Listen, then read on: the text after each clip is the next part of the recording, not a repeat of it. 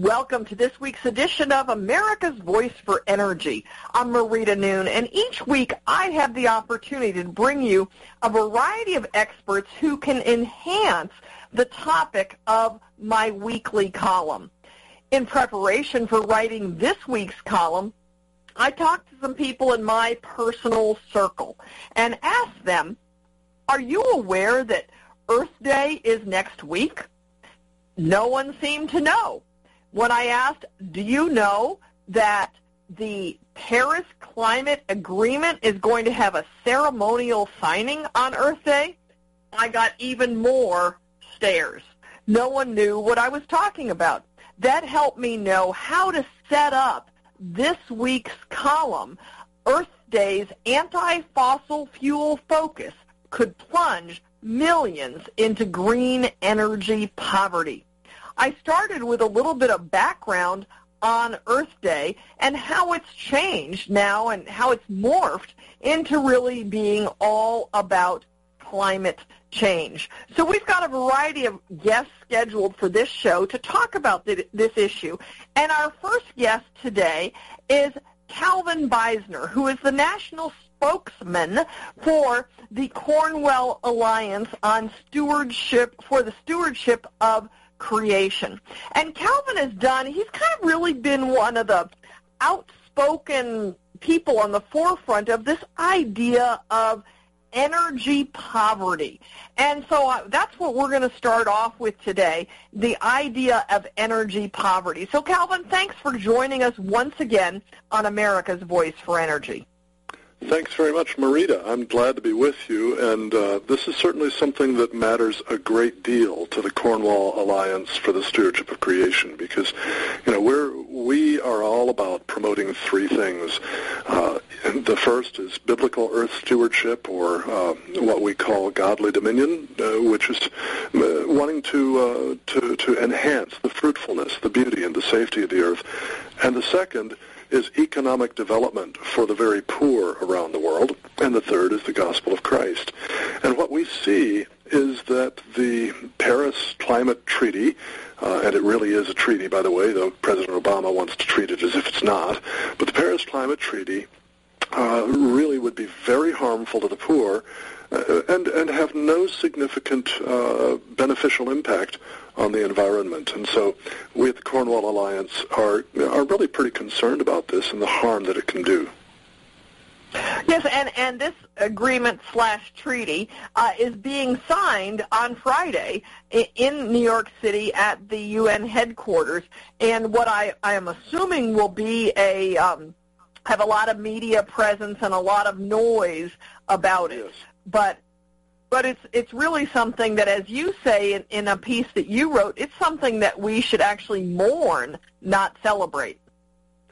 Yeah, that's correct. Because as a matter of fact, even complete implementation of the treaty would reduce global average temperature by the end of this century uh, for uh, by an amount that's uh, perhaps uh, a tenth of a degree Celsius, maybe a little bit less than that. Well, that simply is not even measurable on a global basis. It falls within the margin of error of the measurements, and it certainly has no significant impact on any ecosystem, and certainly not on human life, on human civilization.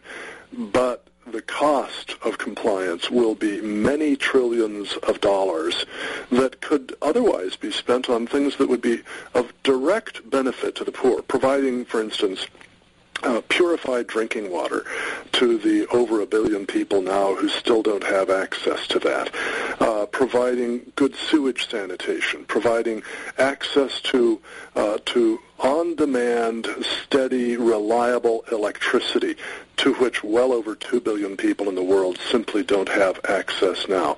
Uh, providing good health care, better nutrition, uh, better disease prevention, uh, things of that sort. Spending, you know, every dollar you spend on any one of those would bring you far more benefits in terms of improved human health and longevity than any dollar spent on trying to reduce global average temperature. But yet, the people that are pushing um, this, uh, I like to call them warmist profiteers, But the the people that are pushing this agenda are they're, they're not suggesting any of these things that you've just brought up. No, they're not. And in fact, they're uh, they're actually making a contrary claim. They're claiming that the poor suffer most from global warming. Well, you know, that's true of any kind of risk. Poor people are uh, are going to suffer more from any sort of risk than uh, non-poor people simply because poverty makes you vulnerable. Whether it's to disease, whether it's to accidents, whether it's to uh, to natural disasters, anything of that sort. Poverty makes you more vulnerable. Wealth makes you less vulnerable. But what that uh, entails, of course, is that uh, wealthy people are therefore better able to protect themselves from any kind of risks associated with any kind of climate, whether the earth gets warmer or cooler, whether we have more or fewer storms, whether we have more powerful storms or, or less powerful storms, anything else like that. Wealthier people can protect themselves. But the problem with the UN climate agreement is that what it calls for is activity that slows economic development in the poorest parts of the world. It also slows economic development in the wealthier parts of the world, but the poorest parts are the ones that are going to get hurt the most by slowing that development.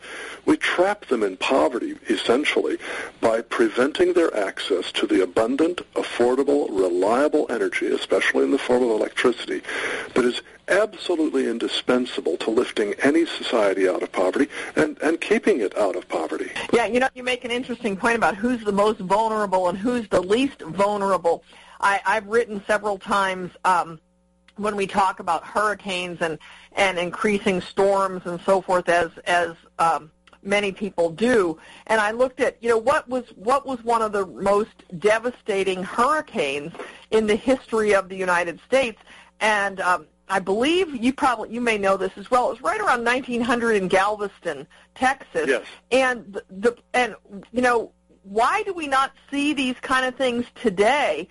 Is because of energy, really. In in in that time, they didn't have the radio alerts to alert them of a problem. They didn't have the cars to get out of the way and uh, so they were somewhat sitting ducks, if I recall my my story correctly. And uh, but but today we have we have that energy provided um, broadcast. We have the vehicles, the cars to get people out of there to bring them to safety. Yeah, and we have the satellites and the planes to track the path of the storms, to give us the warning in advance. Um, but it's not just simply that transportation use of energy or that communication use of energy. The energy allows us to be more productive about everything that we do because it harnesses energy that we could otherwise not harness. Uh, let me try to put that in a in a way that is is perhaps a little easier for some of us to grasp. You know, most of us think uh, if, if we're asked, how many calories a day do you consume? Well, we tend to answer something between about 2,000 and 3,000. For most of us, we, tr- we probably underestimate. But uh, assume for a minute that it was 3,000, which is actually a little bit above average for, for Americans. Uh, that's actually quite wrong. The average American actually consumes about 180,000 calories a day, but it's not most of it in the form of food. It's 60 times as much energy we consume in the form of machine energy, that is, energy that is converted into machine action, rather than just food energy. And so, you know, if, if you if you want to build a house, it takes energy to do that. If you do it entirely by food energy, that is, by the energy that goes through your body and the bodies of other people, well, okay, you need to hire a whole bunch of other people. But that's much more costly. If instead that energy comes to you in the form of machine energy, it's far less costly. So, you can build more structures and build them more solidly to withstand the brunt of a hurricane um, if you've got plenty of energy. If you don't, you can't. So that's why if the same sort of hurricane were to hit, say, Miami today, um, it would do far more property damage because there's a whole lot more property there to be hit, but far right, less right. risk, you know, far less injury and far less death to people. So, you know, energy provides wealth, which protects people. That's why it's important not to suppress and, and reduce our access to and use of energy. Now, we in the United States have an abundance of energy that we use, uh, most of us, pretty freely at this point in time. But if this Paris Agreement and the Clean Power Plan, which is President Obama's centerpiece of that, goes through, what will that do to those who are living in what we call energy poverty? And if you don't mind, would you define energy poverty for us first? Sure. Energy poverty is basically the situation where 10% or more of household income has to go just simply to energy.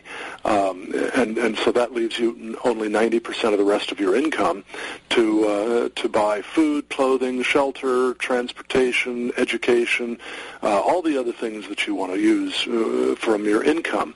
And what happens to uh, people's income is if we implement the Paris Agreement here in the United States, if the United States fulfills its commitment under that obligation, well, the average family of four will experience, say, for instance, next year in 2017, a reduction in income approaching $2,500. And that reduction in income will continue every year from then on. The, the least it will be would be around the year 2026 at about a $300 reduction in income. Which is only 20, 10 years from now. Yeah, and uh, but by 2030, 2032, 2034, it's back up in the close to $2,500 a year reduction in income. And at the same time, they're going to face an increase in uh, in electricity prices, an increase of about uh, 15 to 20 percent that will hold pretty much every year right across from now to 2040. So you're going to have a reduction in income and you're going to have an increase in electricity price, which means you're going to push more people into energy poverty, and the people who are already in, in energy uh, poverty will be in worse energy poverty. And essentially what that means is that many people will face the choice. We either heat our home in the winter adequately to protect ourselves from the cold, or we, food, uh, we, we, we eat. We eat enough food. And, you know, faced with that sort of a choice, most people will decide to go ahead and eat the food. But in Great Britain, over recent winters, they have experienced the ravages of energy poverty. Uh, in the winters of 2010-11, 2011-12, 13-14, etc., in those winters, the excess premature winter deaths uh, tabulated by the government increased dramatically by an average of about 7,000 people per year. More people die in the winter because people are fragile to cold, especially the elderly. But as energy poverty grew, that pushed those death rates up by about 7,000 people per year each winter. Uh, that's something that I think Americans need to take very seriously because our population is about five times that of Britain, and we have many of the, much of that population living in areas that are much colder than Britain's. So on a proportional basis, we could expect not about 7,000 extra deaths per year, but multiply that five, times five up to 35,000, and then figure some sort of a multiplier on that because of the colder climate in which so many of our people live. It would be devastating. Yeah. Wow, how time flies when you're having fun. We are already over time, Calvin, and I haven't given you the opportunity to tell people how to find your videos on this topic. So I'm going to let you have just tell us that, and then we're going to have to say goodbye. Right. We have a number of videos on energy poverty in our Greener on the Other Side video collection at Cornwall Alliance for the Stewardship of Creation's YouTube channel. We also have plenty more information at cornwallalliance.org. Calvin Beisner, I appreciate your insight today, and we're out of time. We'll be right back with the next segment of America's Voice for Energy. Did you miss a show that you really wanted to hear? All of our programs are available for download on americaswebradio.com and on iTunes. You can listen to your favorite programs on americaswebradio.com anytime you like. Affordable health insurance was the promise of Obamacare but for many, the government mandate caused more problems than it solved. This is Dr. Elena George from Medicine on Call, and I want to tell you about a truly affordable alternative allowed under Obamacare, Liberty Health Share. Liberty HealthShare bypasses doctor and hospital panels, giving you the freedom to choose. And with a maximum of $500 out of pocket per person and 100% coverage up to $1 million per year per occurrence, you can rest assured knowing you and your family are protected. Coverage starts as low as $107 per month and also includes dental, vision, pharmacy, and holistic care. Liberty HealthShare puts you back in charge of your health. Visit them online at libertyoncall.org. Again, for a true affordable alternative to Obamacare, visit libertyoncall.org or call toll free 1 800 714 6993 today. You're listening to America'sWebRadio.com, the pioneer and leader in chat radio. Thank you for listening. Welcome back to America's Voice for Energy. I'm honored to have with us for this segment Senator Jim Inhofe from Oklahoma, who is also chairman of the Senate Environment and Public Works Committee. And I quoted heavily, uh, Senator, from what you said last week on the Senate floor in my column this week. So I'm especially honored to have you with us. Well, and you're, we're talking you're, about. Go ahead. Yeah, you're really really nice because you know I how long this issue has been there, Norika. We're, we're talking about back in in the in, uh, 1997 and and before, and uh, so it, the the thing that you're talking about now is really kind of ridiculous, but no more ridiculous than all the other 20, uh, uh, 20 meetings that the United Nations have, has had in trying to promote this thing. So I always like to have people put it in the proper context. You know, we way back in uh, in oh, uh, in '97 when uh, the the president at that time was uh, Clinton and Gore, they went down to bring this thing back, and everyone was rejoicing because the world was going to come to an end. It's because of man and uh, greenhouse gases and all these things. And of course, we made it very clear at that time that we didn't join in with their uh, their faulty uh, uh, notions about what's happening in the world. So this and goes all the way back. That. And the one thing that I would want you to make sure that people are reminded of, nothing has changed since 1995 when we passed uh, 95 to nothing. Actually, I, I might have that date wrong. What was the date of the? the it was yeah, it was 95, but it's 95%. Okay. The vote. That was when we said, if you come back from Kyoto and you sign something that does one of two things, either hurts us economically or does not treat the de- developing countries the same as it treats the developed countries, we will not ratify it. Period. That was in, in 100%, 95% who were present at that time voted in favor of that. Obviously, that's the reason with all the noise that uh, Bill Clinton made and Al Gore made, uh, they never did submit it for ratification. They signed it, but never submitted it. Well, quite frankly, nothing has happened since that time to change that. And I, I wrote a book about this that I, I would, uh, if you haven't read it, I'll send you a copy of it because it, it goes back and gives the whole history. how this whole thing was originally started by the United Nations in an effort for them to figure out some way not to be accountable to all the countries and to have their own source of funding, and that's that's what started this whole thing. And we've gone through every one of uh, of these vicariously, these meetings that take place every every December, but on a couple of them, um, I've actually attended them, and so. Uh, uh, I'm, uh, you know, I've gotten used to being the bad guy, but and nothing's changed. And you you wear it well. You wear being the bad guy well. Well, thank you. yeah. So what yeah. do you what do you think this this you know you've talked about Kyoto and what happened uh, there and that, that you the senators would not ratify it. What what's happening now on Friday for our listeners on Earth Day, April 22nd? We're going to have the ceremonial signing of the Paris climate agreement. How do you and your fellow senators view this? Well, I don't know how they view it, view it because there are a lot of them. If you keep in mind, when uh, uh, a, a lot of the members of the Senate are trying to resurrect this issue. Now, since we originally got into it way back in 2002, that was the first bill that was introduced. That was the McCain-Lieberman bill, and that was to uh, do some uh, enact some type of cap and trade uh, to right. stop people from emitting. Well, the problem with that was the cost of it was somewhere around $400 billion a year.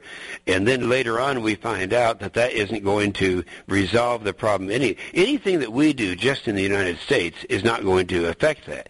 So to answer your question, let me just mention two of all these meetings that they had. One was uh, was in um, someplace in Italy, Milan. It was in Milan, Italy, and I went over there. This is 2003, and uh, I had to be the bad guy over there. And they actually had my picture uh, on a wanted poster on all of the telephone poles in Milan, Italy, because I was uh, questioning the science that they were talking about. Then came Copenhagen. You might remember Copenhagen in 09. Sure. I know that mm-hmm. you were active into this issue at that time. I was. They were yes. the ones that were in Copenhagen, they all went over there. Uh, uh, Hillary went over there. Obama went over there. Nancy Pelosi went over there. Barbara Boxer went over there. And there are 196 countries in there that were all meeting to say, and we were, our message to them was, their message anyway, going over was, well, we in the United States are, we're going to pass legislation so that we're, uh, are going to uh, mandate the cutting of our emissions. Well, I went over at the end of that and I had all 196 countries in one audience, and they all had one thing in, in common. They all hated me because I told them that all the people I just mentioned, including Hillary and, and uh, Obama, were lying to them that they were not going to pass anything. They didn't have come close to having the votes.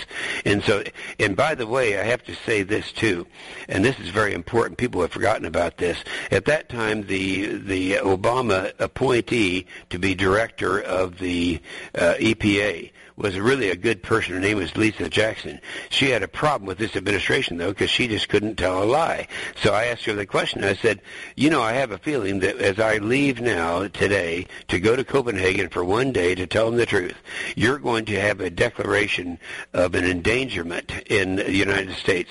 And she kind of smiled, and, and it, obviously that was true. And this was in a committee hearing. I said, now, if that's true, it has to be based on science. What science are you going to use? And, of course, she said, the IPCC, which is the United Nations.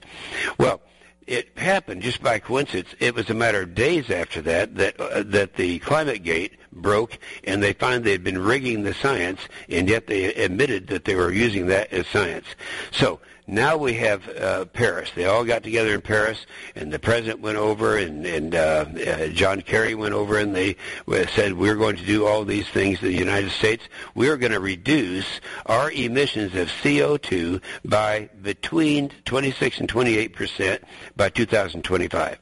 That was the commitment that they made. Obviously, they weren't telling the truth because there's no way that we, they could do it. We've asked them what science do you use, how are you going to do this. They won't respond. They won't even res- respond at all. In fact, the EPA, until I think tomorrow uh, is going to be the first time that they finally come back and, and agree to be uh, to testify. And tomorrow is going to be is tomorrow uh, the 22nd or is it? Friday's the 22nd. So this is going to be yeah, the 21st. the 22nd. And, and, and, so the meeting, though, that, that, we're having in the committee that I chair is going to have the uh, EPA there trying to explain how in the world this could happen. Well, it's not going to happen. So for anyone out there who believes it's going to happen, I'll, I want to make sure to get this one last dig in there because you understand why. I asked that uh, director of the EPA, the one I like, not the one currently, uh, in uh, live on TV uh, in, in before my committee. I said, if we were to pass the any of these uh, cap and trade bills, or if we were to try to do it as the president is going to try to do through regulation, because he can't get it passed as legislation, will this have the effect of reducing uh, CO2 emissions worldwide? And she said no. And the reason is this isn't where the problem is. The problem is in China and India and Mexico, and they're not about to do it because they're sitting back hoping that we would do it, and they'll get the advantage of having our manufacturing base go to places like their countries, China. So that's what is happening right now, and uh, there's no reason for the president. In fact, he said he's not going to go up there. Here we're going to have representatives from 100. They are going to have representatives from 196 countries up there to celebrate something, and the president's not even going to show because he knows it can't be done. And by the way, let's don't forget that even if we said it could be done, there are now 27 states, including my state of Oklahoma, uh, that are filing lawsuits, and the United States Supreme Court has put a stay. So it ain't going to happen, and there's no reason to go to New York. And I told all those people, I've sent a notice out, we'd love to have you here. We want you to eat a lot of food, spend a lot of money, and maybe even make a trip down uh, Highway 66 so you can see what real America is in my state of Oklahoma. But there won't be any kind of a meeting. Well, you know, they're going to ha- you we're going to hear, I'm sure, a lot of media on Friday, April 22nd. I'm Oh, sure yeah. there will be a lot of pictures of dancing in the street and a lot of hoopla about this signing. Now, you mentioned the Supreme Court uh, decision putting a stay on this. How long uh, does that delay the implementation of this bill, of, of the Clean Well, Power Plan I'm talking uh, about? the We- plan, I don't if think we've it- addressed that. Well, of course, it's not going to be implemented, I, I don't believe. But nonetheless, if they were on full schedule, by the time the the uh, the courts uh, they they have to wait until all the lawsuits are uh, set aside or addressed in some way, and we have put down the earliest it could happen would be 2018. Now. 2018, Obama will be long gone, and I hope we don't have an extension of Obama named Hillary uh, in the White Amen. House at that time.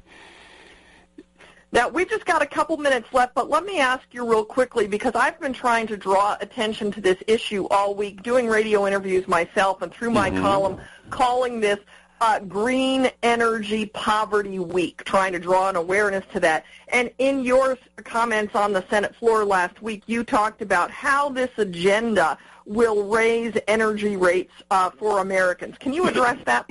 Yes, I will. In fact, I talked about Harry Alford. Harry Alford is the chairman, no, the president of the American Black Chamber of Commerce. I think that's what it's called.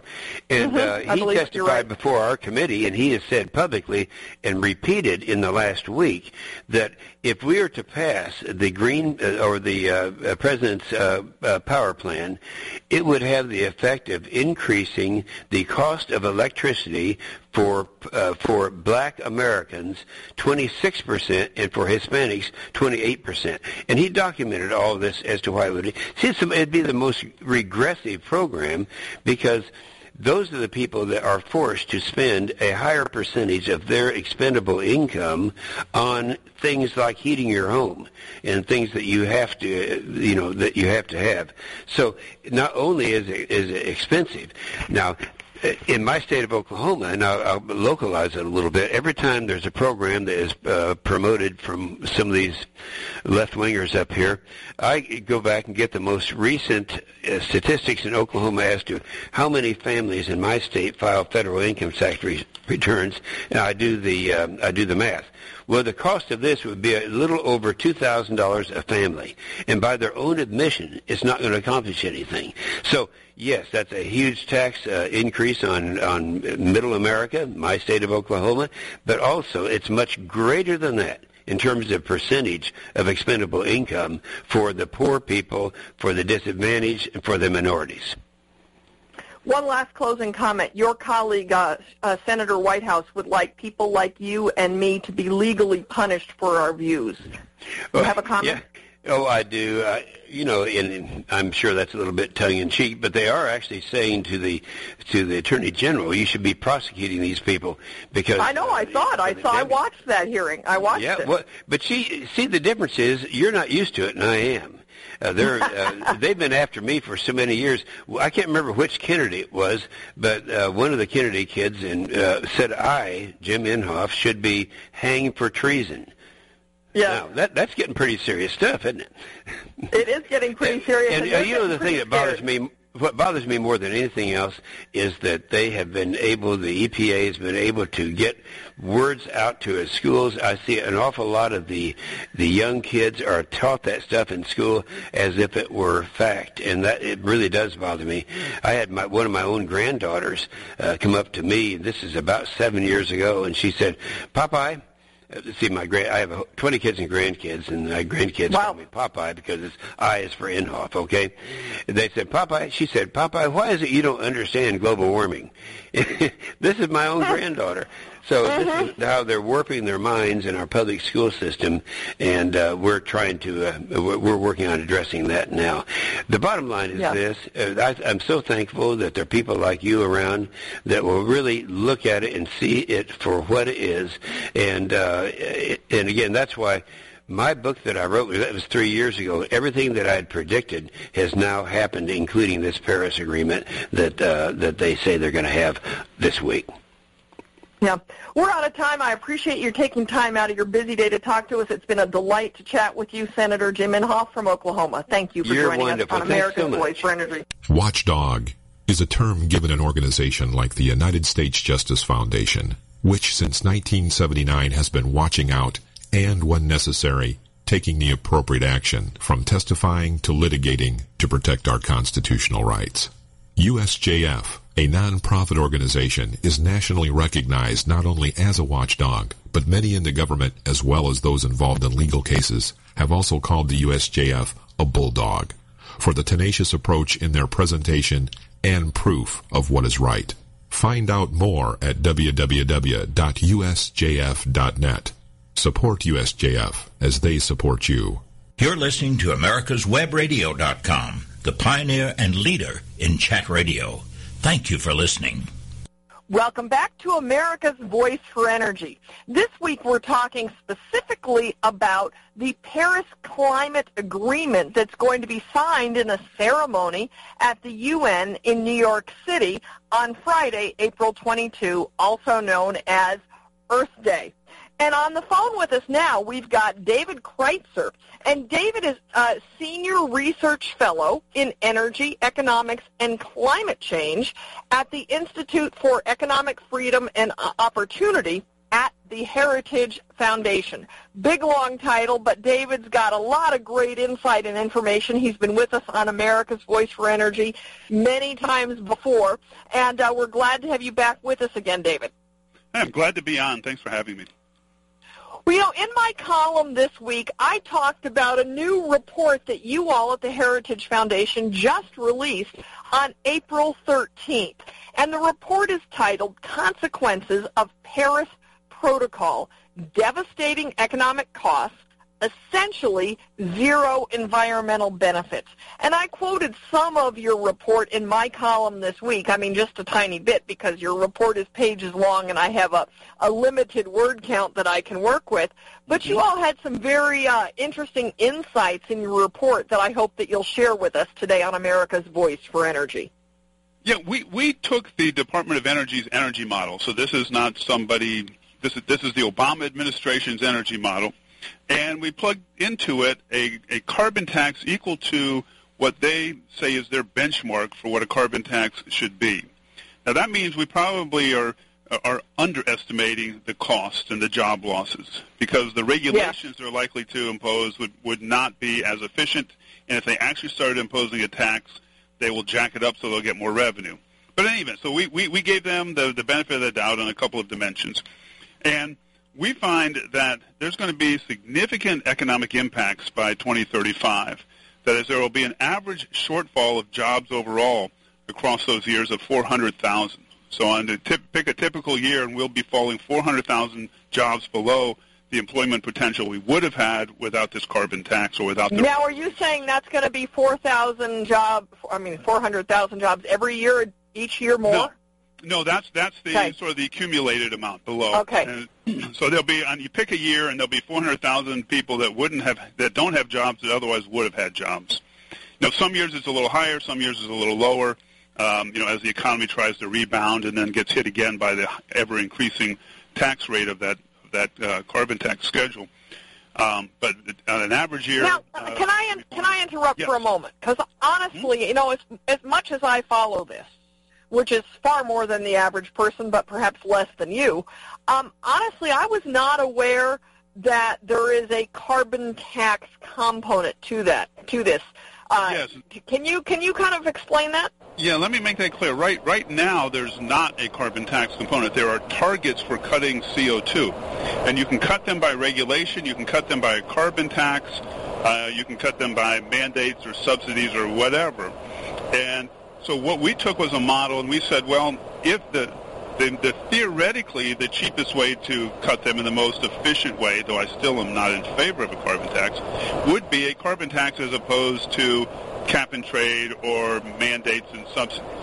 In reality, we're going to have something more like cap and trade, more mandates, you know, more regulations. So the, the carbon tax is simply sort of giving us a lower bound. Our model is giving us a lower bound of the economic impact of meeting the carbon targets that have been set out. And we find 400, you know, so that's the 400,000 jobs overall, 200,000 lost jobs in manufacturing. A family of four over the period 20 from now till 2035 would lose an aggregate $20,000 aggregate GDP loss would be $2.5 trillion between now and 2035. So it's not trivial. As, however, what is trivial is the impact on global warming, which might be, you know, a, a 0.15 degrees Celsius, or probably less. Yes, and hasn't, it's been a while since I've written on this specifically, but hasn't the Obama administration even acknowledged that the amount, even if the United States did everything we've committed to doing, that the amount that, for example, the Clean Power Plan would impact global CO2 emissions is minuscule? Right, they have. And, you know, Secretary Kerry even said if we got rid of everything, we planted a bunch of trees, we didn't emit any more CO2, he said it still wouldn't be enough to meet the targets. Um, and so the, the couple of the climate scientists at Cato, Chip Knappenberger and Pat Michaels, have taken the EPA's climate model and estimated how much of a difference cutting CO2 in the U.S. would make, and we could get rid of it entirely by 2050, and you still don't hit two-tenths of a degree moderation in warming by the end of the century. So it's and of course that is all assuming you're you're basing that that statement on an assumption that CO2 emissions are driving um, right. That's the climate. that's that's taking the you know the the midpoint estimate from the Intergovernmental Panel on Climate Change's estimate of how much CO2 impacts warming, um, and they it almost certainly is too high. So the, the the the numbers they give are on the high end of what is likely to happen from our action, so it's probably even less of an impact than that, which, and it's already trivial. So we have trivial or less than trivial impact So what were some of the things that you found really surprising when you all ran these numbers as you've talked about uh, using this kind of carbon tax model? What was surprising to you? Well, you know, I, I've, we've been doing this. This is probably the fourth or fifth time we've looked at a broad carbon uh, cutting uh, policy. So I, I'm I'm pretty jaded. But okay. you know, the, the, the things that should surprise people is okay. that, that two and a half trillion dollars of lost GDP, the hundreds of thousands of lost jobs in manufacturing, and even more jobs lost uh, in the economy overall. Because this this flies directly in the face of all the people that say, well, the new you know green energy economy is going to be more efficient, sunlight's free you know, it's going to help stimulate the economy. We're going to be so inventive that there won't be any problem. That's, you know, this is using the Obama administration energy departments. We took a clone of their energy model. We, had, we took all the, the computer code that they have. We, we, we uh, put it up on our computer, ran the numbers, and we've, we've checked some runs against what they've done, and we feel pretty confident that we're, we're working the model correctly. So why don't they come up with these numbers? The amazing thing is they do, but they don't advertise them. You can go. Uh, they haven't. They haven't run the carbon tax of the social cost of carbon, which is the social cost of carbon is what the EPA estimates to be the damage of a ton of CO2 emitted today that it will have until 2300. So it's kind of bizarre that they even do it. But that, for an economist, that would be the if you believed that um, then you would say that that's the level the carbon tax at which the carbon tax should be set. And when we did that, we got pretty close to the carbon cuts that the the president has talked about. Um, any event, but you can go. They they ran a somewhat more modest set of carbon taxes a few years ago, and they have something called a table generator, or table explorer, or something, and they had it out there. What they don't have is they don't give the, some of the macro data. They can they they'll give you the um, they'll give you the overall employment change in a percent, and then you can have to multiply it, or you can look at jobs. Um, they'll give you the electricity price changes, which you know be oh, you know, 10, 20 percent, something like that.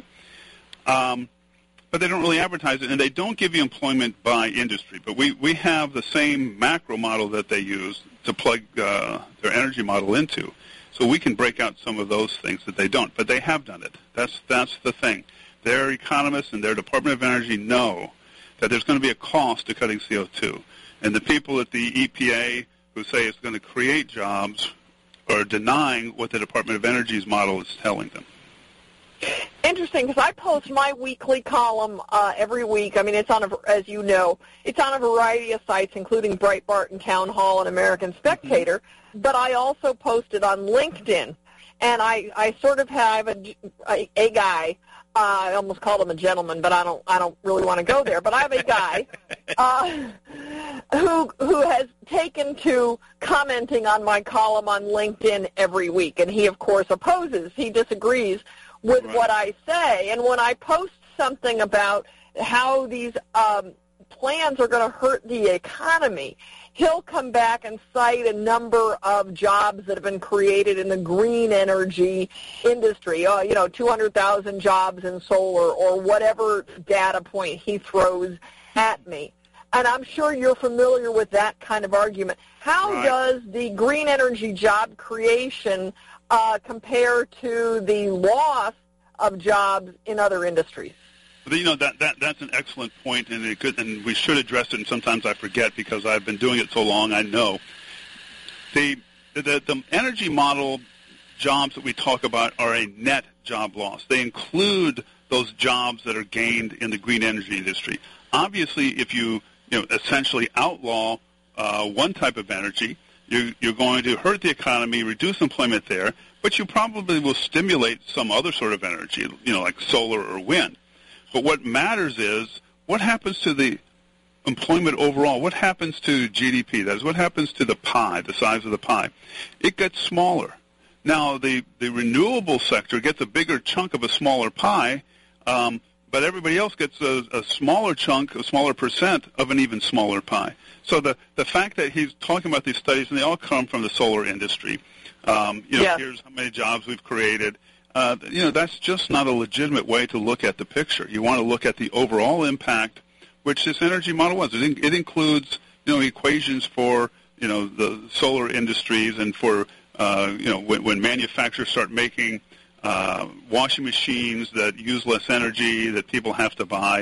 You know, all of those changes are built into the model. Not to say that it's perfect, but it is the Department of Energy's, the Obama administration, Department of Energy's own energy model code that we've used.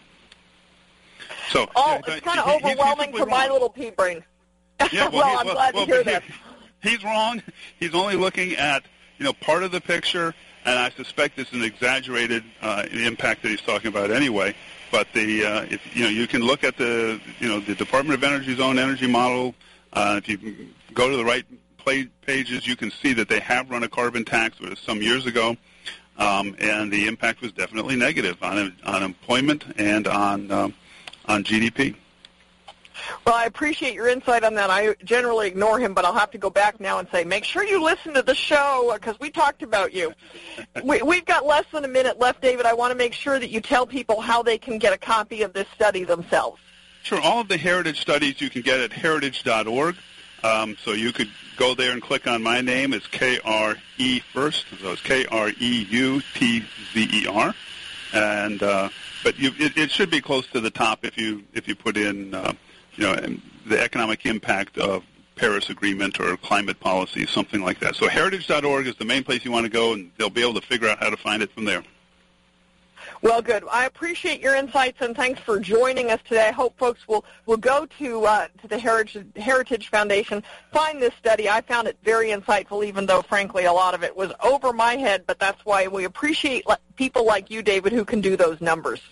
Well, thank you for having me on. I'm always glad to have another outlet uh, and to have somebody good like you to talk to. we appreciate your insights. Thank you, David Kreutzer, and we'll be right back on America's Voice for Energy. Please stay tuned. Whether cruising the strip in a 57 Chevy or taking the family on a vacation in a 71 Oldsmobile Vista Cruiser, you need to tune in to Classic Cars with Steve Ronaldo and Jim Weber every Saturday from 8 to 9 a.m. on americaswebradio.com. With all the back and forth in today's politics, it seems as though the Constitution gets lost in the mix.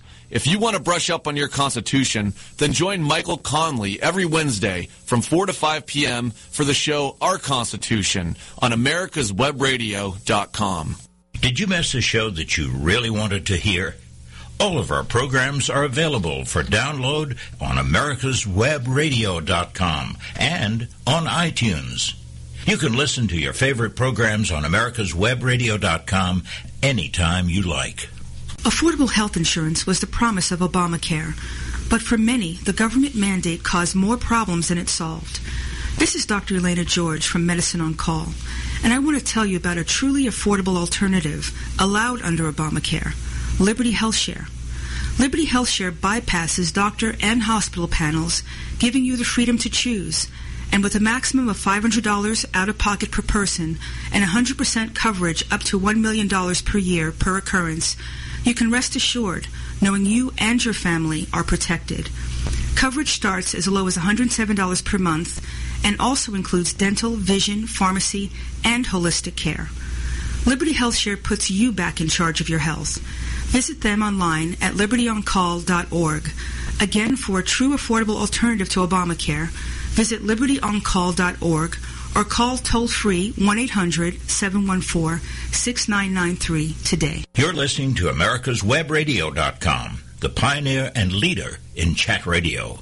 Thank you for listening. Welcome to our closing segment of this week's edition of America's Voice for Energy. I'm pleased to have back with us again for this segment Myron Ebell, who is the director for the Center for Energy and Environment at the Competitive Enterprise Institute. And we're going to talk specifically in this segment about that Paris climate agreement. We've heard all of our other guests have kind of talked about it, uh, it mentioned it in their areas of expertise, but now we're going to really look at what is the Paris Climate Agreement. And so, Myron, thanks for being willing to join us to address this topic today. Thank you for having me, Marita. Now, I, I call this the Paris Climate Agreement because that's what the media calls it, and I find that um, when I'm linking to mainstream media reports and I call things something different from what they do, you know, the assumption is I'm wrong. I get this all the time when I'm speaking to oil industry folks and I talk about fracking and I spell it with a C with a K they often correct me and say, no, there's no K in fracking. But, you know, when the mainstream media all writes it with a K and I don't, I look like I'm the one who's wrong. So they call it the Paris Climate Agreement. Um, but but you you see this as really as a treaty. Can you explain? Yes, well, it is a treaty. Um, the underlying agreement. You know what? Let me let me back up for just a sec. Let's go back before we get into is it a treaty or an agreement. Let's go just back a little. What is this When we talk about Paris, for people who don't follow this closely, can you give a little background first? Yes, the UN framework Convention on Climate Change was agreed to at the Rio Earth Summit in 1992. That's the underlying climate treaty. The U.S. ratified it in 1992. In 1997, we had the Kyoto Protocol. The United States never ratified that agreement, so we never became a part of it.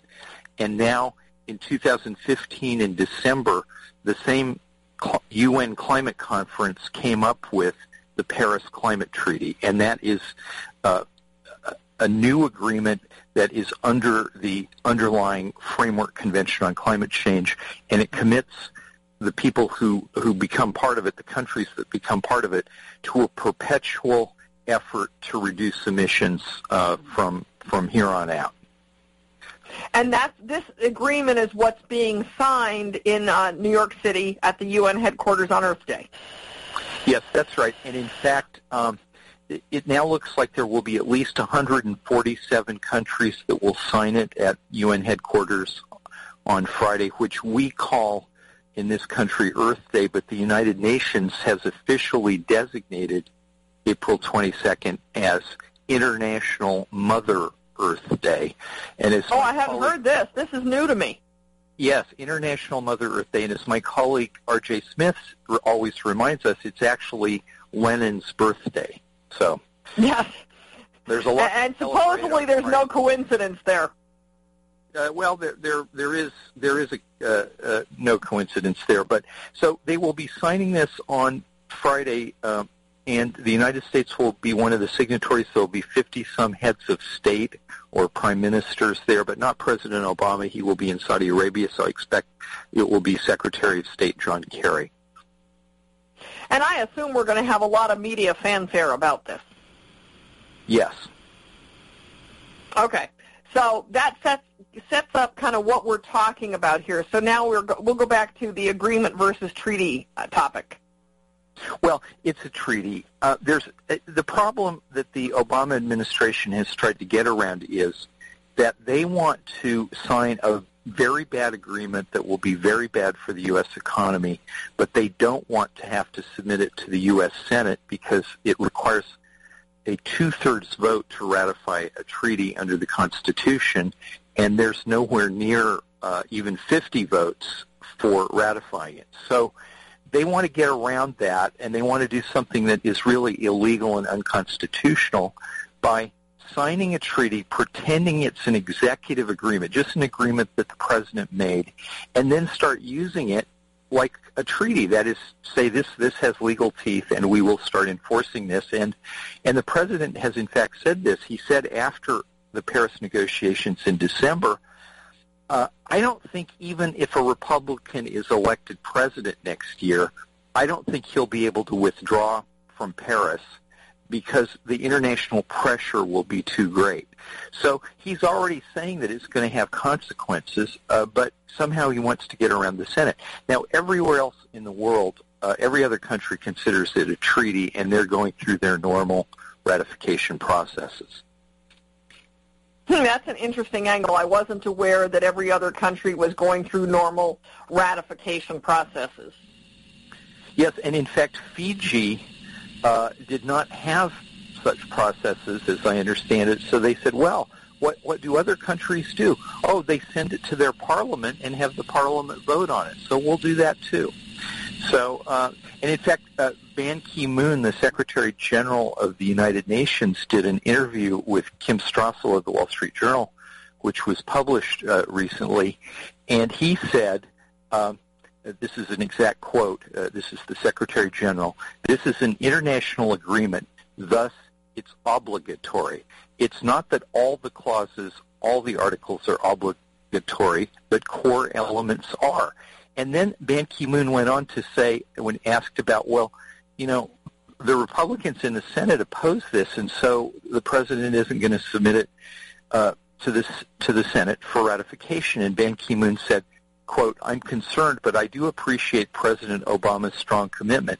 He knew that with all this opposition of the Republican Party, he may not be able to have all this legally through a legal process, but he also has executive power. He will do whatever he can under his executive power.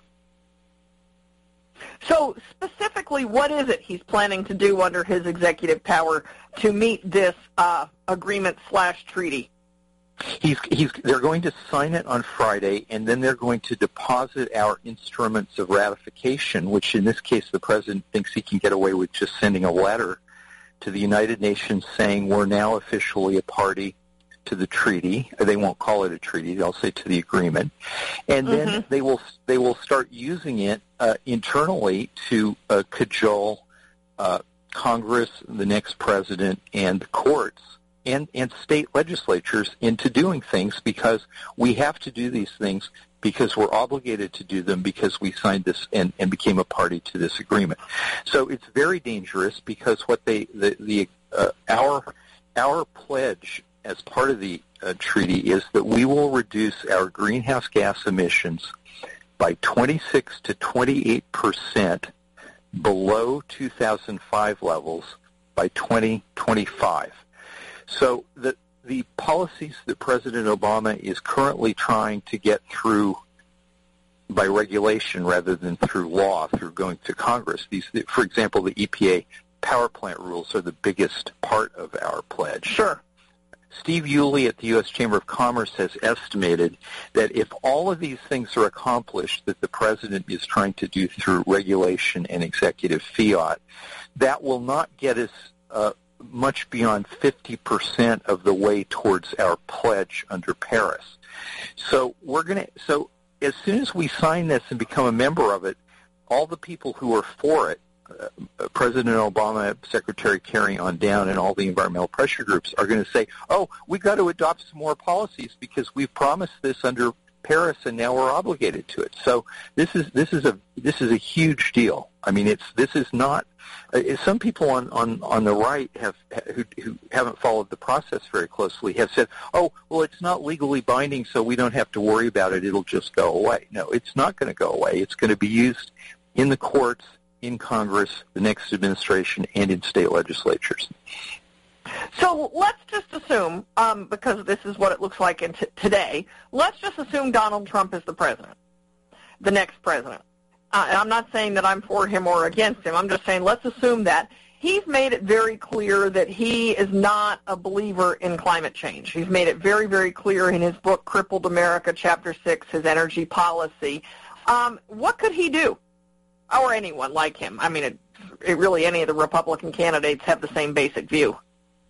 Yes. Well, let me uh, let me go through what what two candidates actually said. Um, Marco Rubio, when he was still running uh, in October, he gave an uh, last October he gave an energy speech in which he said, "If elected president, I will take whatever agreement comes out of Paris, and I will submit it to the Senate for its advice and consent, with the understanding that they'll defeat it, and then that will be an end of it. We will not be a party to it. It will have been defeated." Ted Cruz said after Paris in mid-December, but Paris concluded on the 12th of December, he said, if elected president, I will withdraw from it. Now, I like Rubio's version better, and that's what I'm promoting, that it needs to be submitted to the Senate, so it's, it, it goes through the, the formal process of ratification, and it's defeated. And, if, and therefore rejection, yeah. If the president just withdraws from it, the next president could get back into it. So I'm uh, now with with Trump. He's uh, he's not a believer in global warming. He said that a lot of these EPA regulations are killing the economy, and I assume that the EPA power plant rules are part of that. Uh, uh, list that, that that you would come up with if if you wanted to put flesh on that comment. So I assume that he's pretty hostile to this. Now, what he might actually do, I don't know. You know, he he seems to like to wing it and do things on his own. Yes, well, yeah, we do know that. He also likes to make deals. So, uh, you know, I don't know, but I, I would hope that he would adopt the position of Marco Rubio and say, uh, this agreement is a treaty, and under Article 2, Section 2 of the Constitution, it's my responsibility to submit it to the Senate for its advice and consent. The Senate could then take it up and defeat it, and then we would be done with it. Now, there would, as President Obama has said, there will be a huge international outcry, and uh, you know we don't know whether uh, uh, Donald Trump would like to be uh, internationally very unpopular. Uh, President George W. Bush was very unpopular in 2001 when he announced that he would not submit the Kyoto Protocol to the U.S. Senate for ratification, and therefore it was dead. Uh, but of course, if he had submitted it, the Senate would have defeated it. So I don't, you know, it seems to me it would be better to have the Senate on your side against international pressure because then you could say, hey, look, yeah not only am I against this, but the U.S. Senate's against it. So you guys are going to have to go, you know, uh, just get used to it. Well, I certainly see the wisdom of your plan. We're down to about 40 seconds left. As I cited in my column, Reason Magazine pointed out what happened to the two countries who backed out of Kyoto after they'd legally signed it, which is Japan and Canada, and basically nothing happened to them. Right. That is that is correct. And so you know, I, I think this is a this is a momentous decision. Uh, what's going to happen with the Paris Climate Treaty? And I think uh, uh, all people who oppose uh, this kind of global warming, energy rationing agenda, uh, whether it's domestic or international, should be uh, talking this up and saying this is a treaty it has very serious consequences for the United States and for the world in terms of energy rationing policies that will make us all poorer. And uh, we should rec- we should demand that the Constitution be followed. Yeah. Well, interesting stuff. It's gonna it's gonna be fascinating to see how the next uh, few months play out and and who ends up in the White House. We've been talking with Myron Ebell, the director for the Center for Energy and Environment at the Competitive Enterprise Institute. Myron, thanks for sharing your insights on uh, the Paris Climate Agreement slash treaty with us. You brought a lot of lot of information for us. Thank you so much. And that that's it for America's Voice for Energy for today. Join us again next week. Thanks for listening. You're listening to America'sWebRadio.com, the pioneer and leader in chat radio. Thank you for listening.